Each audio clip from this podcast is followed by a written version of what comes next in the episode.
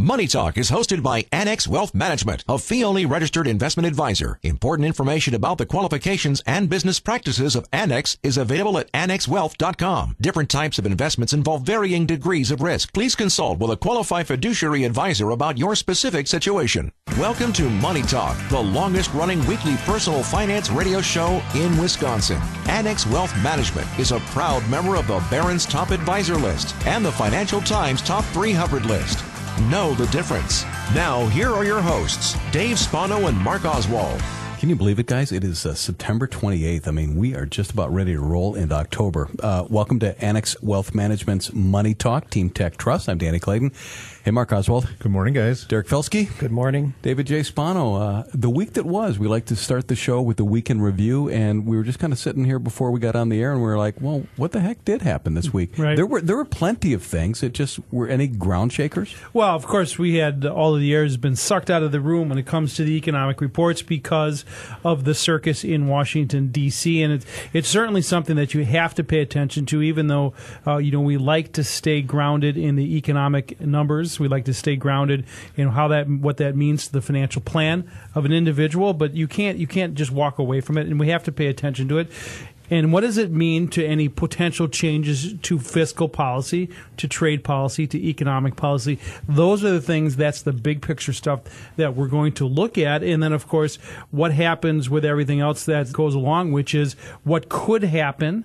You know, and I think let's start with a misunderstanding that I, in a conversation that I had uh, yesterday, when they, they frankly is a smart person, and they said if he gets impeached, who then is president? Right. And, and okay, let's explain what that means. There is there's an impeachment, and then there is a conviction. Let's start with what an impeachment is. And we're a long way away from that. I mean, when you're talking about an impeachment, you're talking about an accusation, and then there's an inquiry, and then there's ultimately a, a vote within the House of Representatives to recommend an impeachment to the Senate. But then you need a lot of votes on the Senate side. You need two thirds majority we're a long way from anybody backing up a truck to the White House and, and, a change in power. I think it does lead, Dave, to uncertainty, and that's always the market that we are in. You have this idea of what could happen next. We got a 2020 election coming, coming down the road now. A year, about, about a, year a year from now, right? Yep. You know, you start to think about what people should be doing in their portfolios, and the answer probably is nothing. You should be rebalancing. Uncertainty certainly leads to volatility, which leads to opportunities. Well, I think let's talk about what we can and cannot do going forward. And I think Mark brings up a really good point about confidence. And confidence numbers that we saw this week suggested that they have begun to wane just a bit. Right, and that's uh, certainly one of the variables. You know, people often ask, you know, how are you going to protect me from a recession? And one of the things you can look at are leading economic indicators, measures of consumer and business confidence.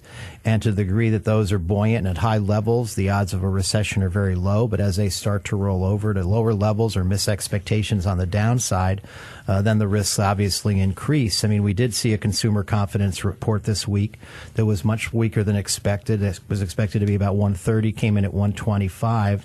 The number doesn't really mean anything other than the fact that it's a very elevated number. Consumers have been confident, as witnessed by job growth, wage growth, and the like. The other thing that was interesting about that was the expectations versus present situation. I mean, expectations is really what drives markets, not present situation. And expectations have gotten more muted. So, to the degree that the consumer is retrenching a little bit, you know, Dave, as you know, we've seen delinquencies rise a little bit in car loans and in student loans and the like. Uh, we do have to be a little bit more circumspect about trying to to read the tea leaves and get ahead of where, where this economy is going. And you look at those exact same things, and and it's really the issue becomes: is it an economic issue, or is it really a breakdown of social fabric? You know, can you have a conversation, and all of that leads to confidence. We have saw CEO confidence begin to decline because of potential uncertainty. Now, you can talk about, you know, that could be the Chinese tariff issue, or it could be something else. But we're starting to, to be concerned about that number because what happens in the boardrooms, of course, determines lots of things. For example, capital expenditures, which is called capex, as you know, Mark. And you look at other things that you know, should they buy stock back? Should they not hire? Should they not Right. build? Should they not do these things? That's a number that we have to pay attention to. It certainly is, and Derek, to your point, you know, 125 is a number that's lower than expected. Putting it in perspective, I mean, the number for consumer confidence back in 2008 was about 20. So, I mean, you- you're talking about a market. It's a movement, and so it's worth noting. But to think about, you know, the consumer, the consumer is still spending. The unemployment rate is 3.7 percent. Wage inflation is still there to a certain extent. There's a lot of things to keep your eye on for sure. Consumer confidence is one of them, but we're certainly not in a panic mode. No, we're not. You know, one of the questions that, that I get often when I'm asked to join a, a, client meeting is, you know, this market has been rallying since 2009. The economy's in its longest expansion ever, over 120 months. And so most people are, are assuming because it's been so long lived that it's due to end anytime soon. And what I've often said is that, you know, this recovery has been lackluster relative to past recoveries. The housing market, we've recently actually seen really great data on the housing market. So that's kind of held it, held this recovery back a little bit, as well as these divisions in Rancor and Washington, which has basically led to a lot of inertia, you know, no movement on infrastructure, you know, just consistent, you know, attacks and things that really lead us nowhere, and which is kind of frustrated me, regardless of what my political persuasion is. And I just feel like at this point, we're coming into the end of the year. The economy is, is still good in the United States, and I think we just need to wait and see and, and approach this thing tactically and intelligently. Derek Felsky, Chief Investment Officer at Annex Wealth Management. We're on a break, going to be back in a bit. Still to come on the show, Randy Winkler from our Financial Planning Department uh, talks about common questions that he encounters in uh, financial planning meetings with clients. It's not all of them, but it's some of them, and it's really good, and it'll be a great demonstration of how that team thinks. Also on the way, Jill Martin, who heads up our estate planning team, mistakes with beneficiaries. Boy, can that cost you and uh, create a lot of problems. She's going to run through a bit of a problem, kind of a common problem. That's on the way on Money Talk on Annex Wealth Management. It is 1014. This is WTMJ. A Barron's top advisor a member of the Financial Times Top 300, and a Journal Sentinel Top Workplace. Know the difference. This is Money Talk on WTMJ. And we're back. It's Money Talk, Annex Wealth Management, Saturday, September 28th. I'm Danny Clayton. Mark Oswald is here, Derek Felsky, and Dave Spano. We really should do a podcast because during the commercial break, it was a spirited discussion. Should we put that on the radio now? Of course not, yeah. because it's politically motivated. But, you know, when people listen to the show, it is how can we help their financial situation? And I think that's the takeaway. It's not what side of the aisle do you sit on. The reality is, what should you do if things get uncertain? And both Mark and Derek alluded to it it, and it starts with really understanding your portfolio. And if you had to make some moves, or if there was a pullback, what do you do in your portfolio? And Derek, you, you started on down the road of saying understand your risk tolerance, and Mark, you brought that up. But knowing what you own in your portfolio is really the first step. A lot of advisors are going to look at an account and they don't look at the family, the household, and say, what's your true exposure to equity markets or bond markets or international markets? Should it be more? Should it be less? How do you be tactical right now? So looking at a holistic view of a family, of a household, and saying, this is your true asset allocation today is an important first step. Once you do that, and that's, Dave, what you've talked about the mishmash in the past, people who've done things throughout their lives. We all have, right? And collected investments along the way, and it might be an annuity contract or a mutual fund or whatever it might be be. But laying that out for the first time for some people is really eye opening. And then going through the risk tolerance exercise and matching those two things together. This is what you own. This is what your risk profile looks like. And this is going to be what impacts your financial plan. Yeah. So lessons that I've learned having gone through a couple of these is obviously know what you own, why you own it, and what you're paying for it. And the other thing, Derek, that you brought up, which is a really good sign, is pay attention to the signs down the road. And we look at a number of them. You know, look at leading indicators. You started to talk talk about the length of the bull market. And these are indicators that we need to pay attention to. Yeah, we also look at things like credit conditions. You know, how's the high yield market performing relative to the stock market. High yield investors tend to panic first, primarily because high yield bonds suffer greatly during a period of recession where you see higher default risk. But again, you know, we have the accommodative central banks, and Marty Zweig said a long time ago, don't fight the Fed. That's one of the three tactical triggers I certainly pay attention to.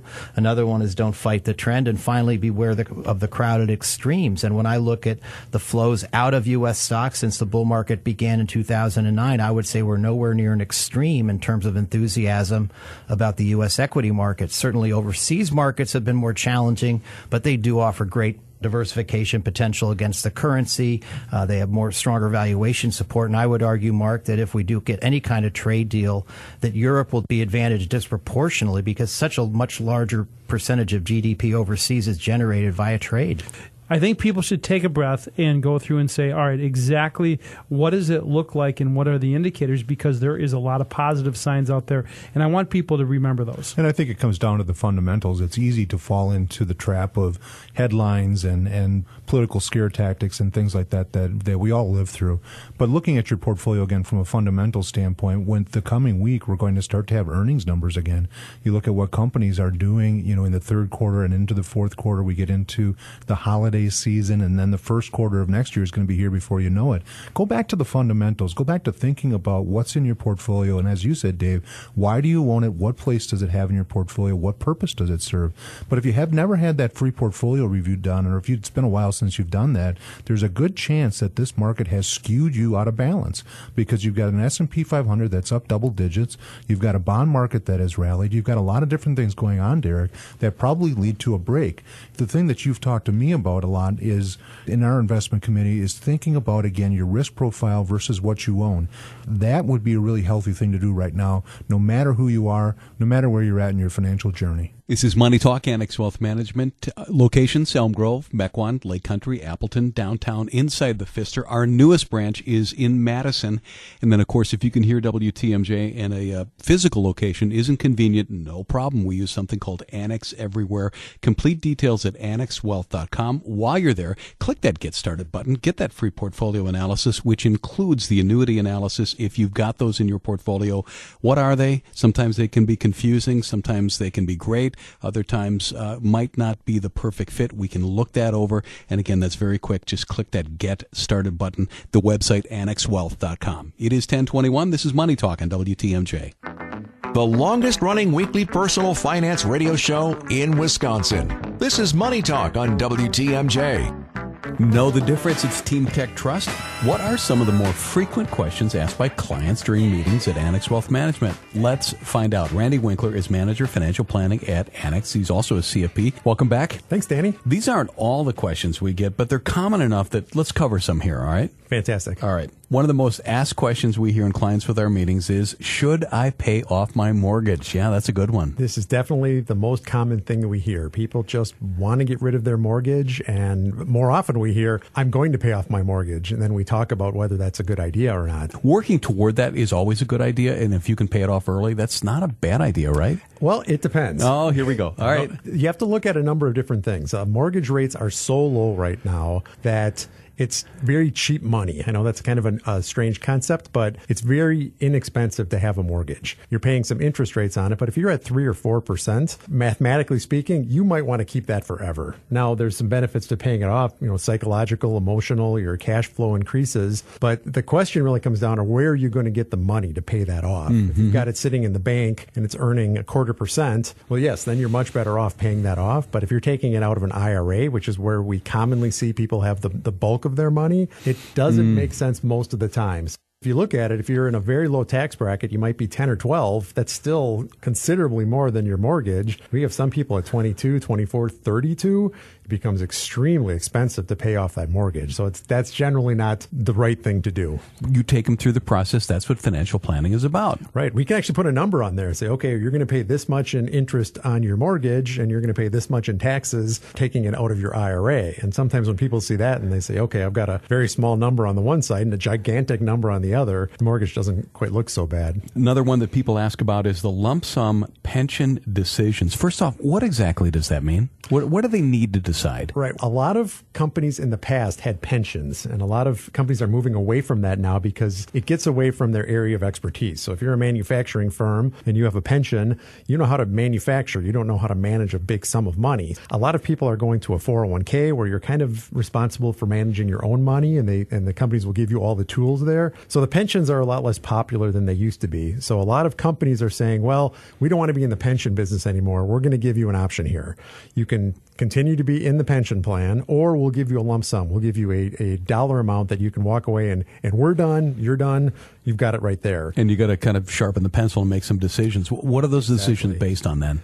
So the first thing we want to look at is what rate of return would you have to earn on that lump sum to match what you're getting from the pension. So I'll give you an example. Let's say that you had a pension that was $1,000 a month and they offered you a $100,000 lump sum. Which do you do? So the first thing we do, we annualize your pension. So you're $1,000 a month, you're getting $12,000 a year. How much would you need to earn on your $100,000 lump sum to get $12,000 a year? That's 12% that would be a very difficult rate of return to get. So in that case, you probably want to take the pension.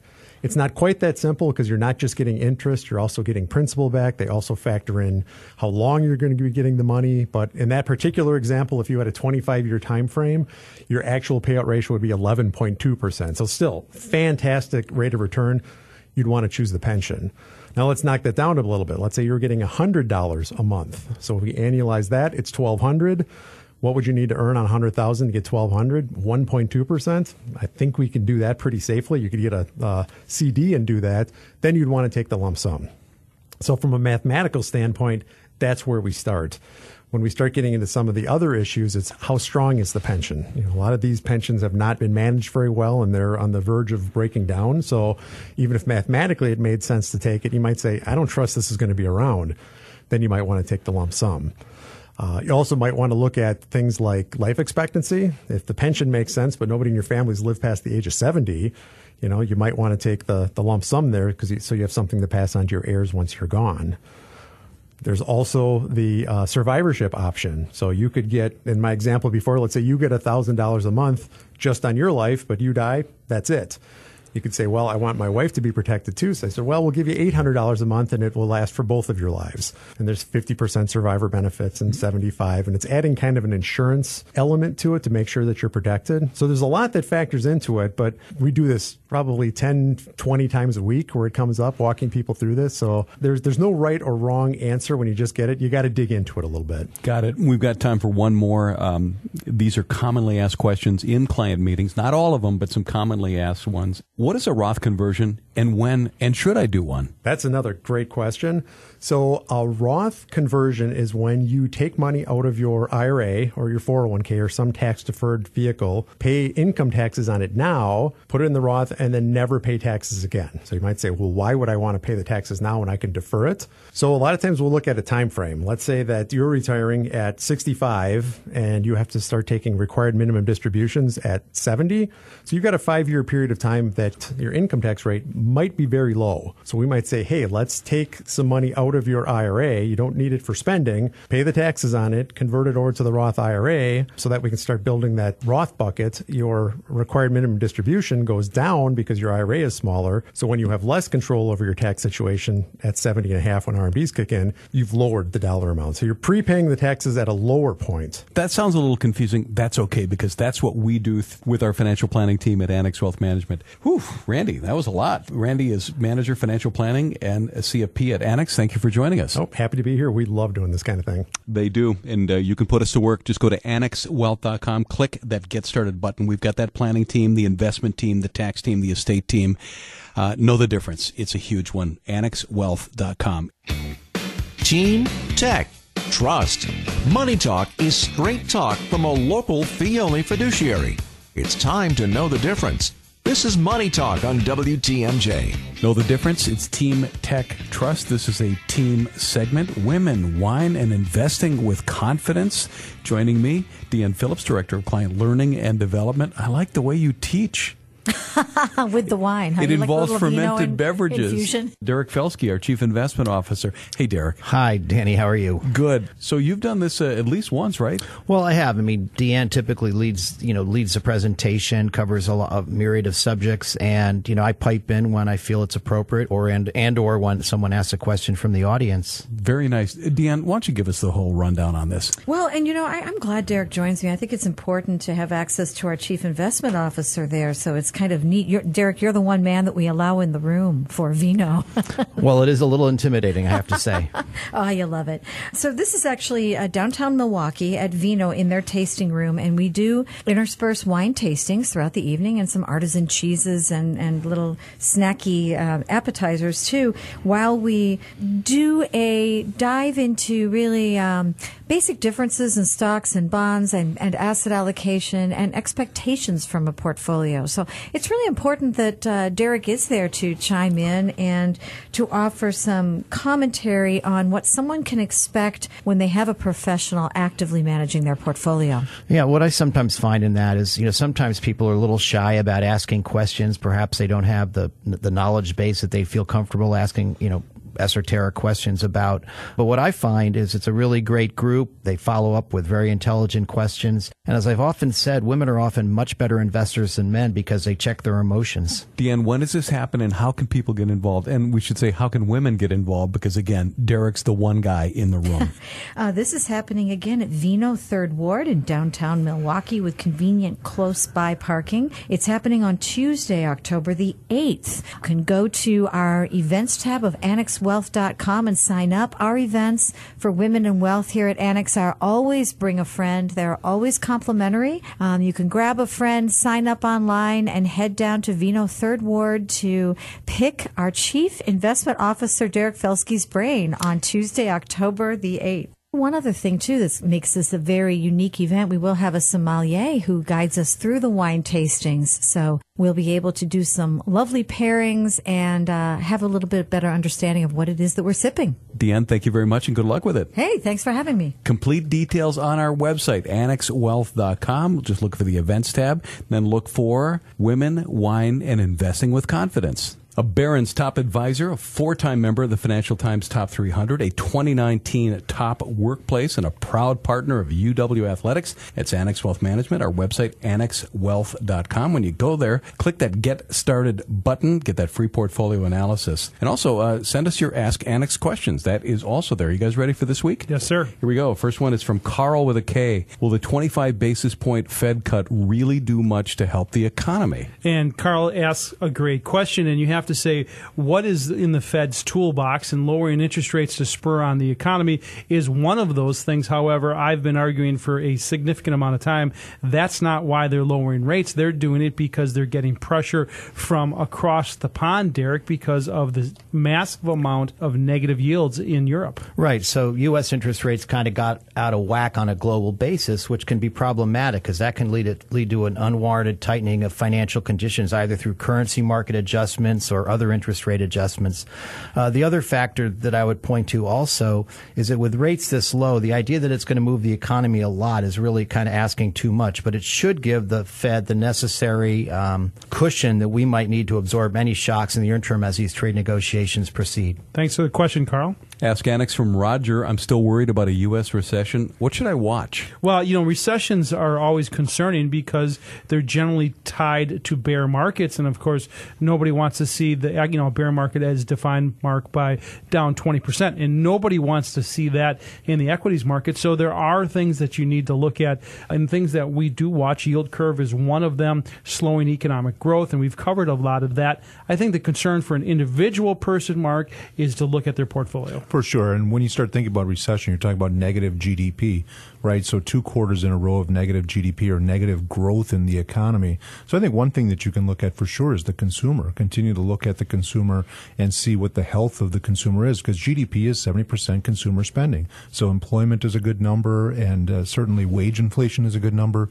And, and just the consumer confidence we talked about earlier in the show. Those would be things to look for. It's Ask Annex. Next one from Michael. For budgeting purposes, what would be your best guess for the S&P 500 equity market returns next year? You know, we've done that for years on the show, and it's really not, uh, you know, uh, some magic work that, that we look at.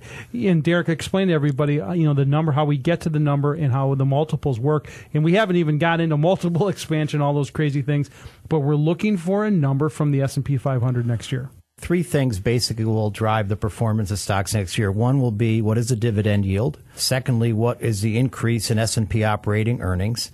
And thirdly, and perhaps most importantly, is what multiple, in other words, what PE multiple will investors place on those two numbers? And, and frankly, if you just assume no PE expansion, right now we're looking for roughly a 6% increase in operating earnings for the S&P 500, 2% inflation, 4% nominal growth, and then a 2% dividend yield. So that arguably leads to a total return of 8%. Now that's assuming PE multiples stay flat and our estimates are right on target, which they probably are not.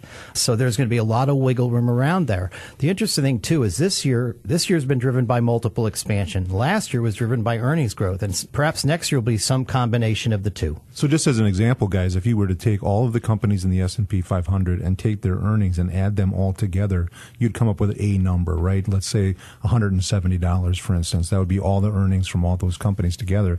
Then you take that multiple. That's the earnings part, the E part of the PE ratio. The price then, the price of the index is a function of taking some factor and applying it to that number. A healthy number is 16, 17, 18 times. If you take that number and multiply it by 170, that gives you an index of what you expect it to be at the end of 2020. That is Ask Annex on uh, Money Talk, Annex Wealth Management. It is 1042. I'm Danny Clayton. Um, if you have questions about Annex Wealth, the first place you should go just at annexwealth.com. It's a good, clean website, uh, well laid out. You can click that Get Started button. You can sign up for the Axiom, which is our weekly newsletter. Don't need to be a client for that. You can subscribe to the Annex Wealth Management YouTube channel. A lot of what we do on the radio winds up there for uh, later reference. It's really good stuff. But again, annexwealth.com. Location wise, Elm Grove, Mequon, Lake Country, Appleton, downtown, inside the Pfister. We're now in Madison, and uh, you can. You can skip the uh, the brick and mortar entirely by using Annex everywhere. It's just that easy. Details at annexwealth.com. Planning and investment insight from a fee only fiduciary. And we put that in writing.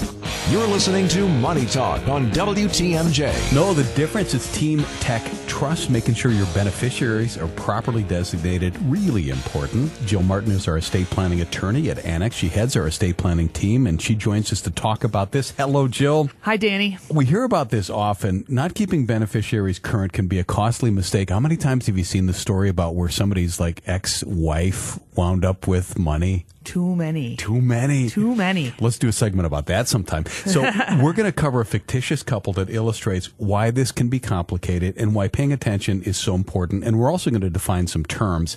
So it's a story problem. This isn't the train leaving westbound at 20 miles an hour and the N- other. Not quite, Oh, but we could definitely turn it into that if we right. wanted to. You have a hypothetical situation. I do. So what we've got is we've got Doug and Sarah, who they are on their second marriage. They both have children from a prior marriage, and But so- none together, right? None Okay, and that's correct. where that's where this is important. Uh, well, and that would be our hypothetical with the train. Let's Got get it. it. really complicated. So I didn't want to go too complicated to start. But so Doug has a daughter, Mary, and Sarah has twin sons, Brad and Chad. Perfect. Okay. So we're just talking about the IRAs here and, and to not overly complicate it. But Doug has a $500,000 IRA. He's named Sarah as his spouse. His wife. His okay. wife All right. as the primary beneficiary. Okay. And then he's got his daughter Mary as the contingent beneficiary. Pretty simple, pretty straightforward. Okay. Sarah also has an IRA about 200,000.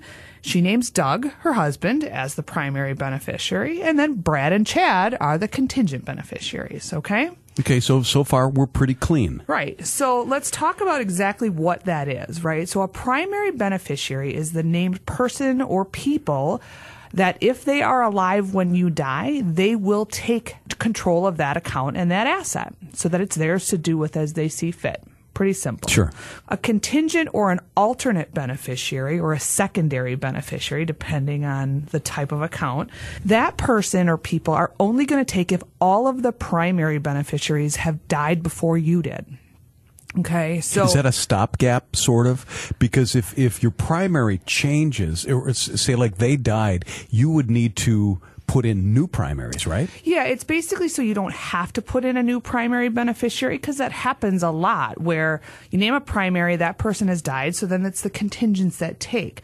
But what people get really confused about, especially in second marriage situations, is, is what that contingent does not do. It doesn't mean that in Doug's situation, it doesn't mean that Sarah gets that IRA while she's alive. And then when Sarah passes, it doesn't go to Mary. Mm. And people get a little confused by that. They just kind of assume that Doug's IRA is ultimately going to end up with Mary because she's the contingent.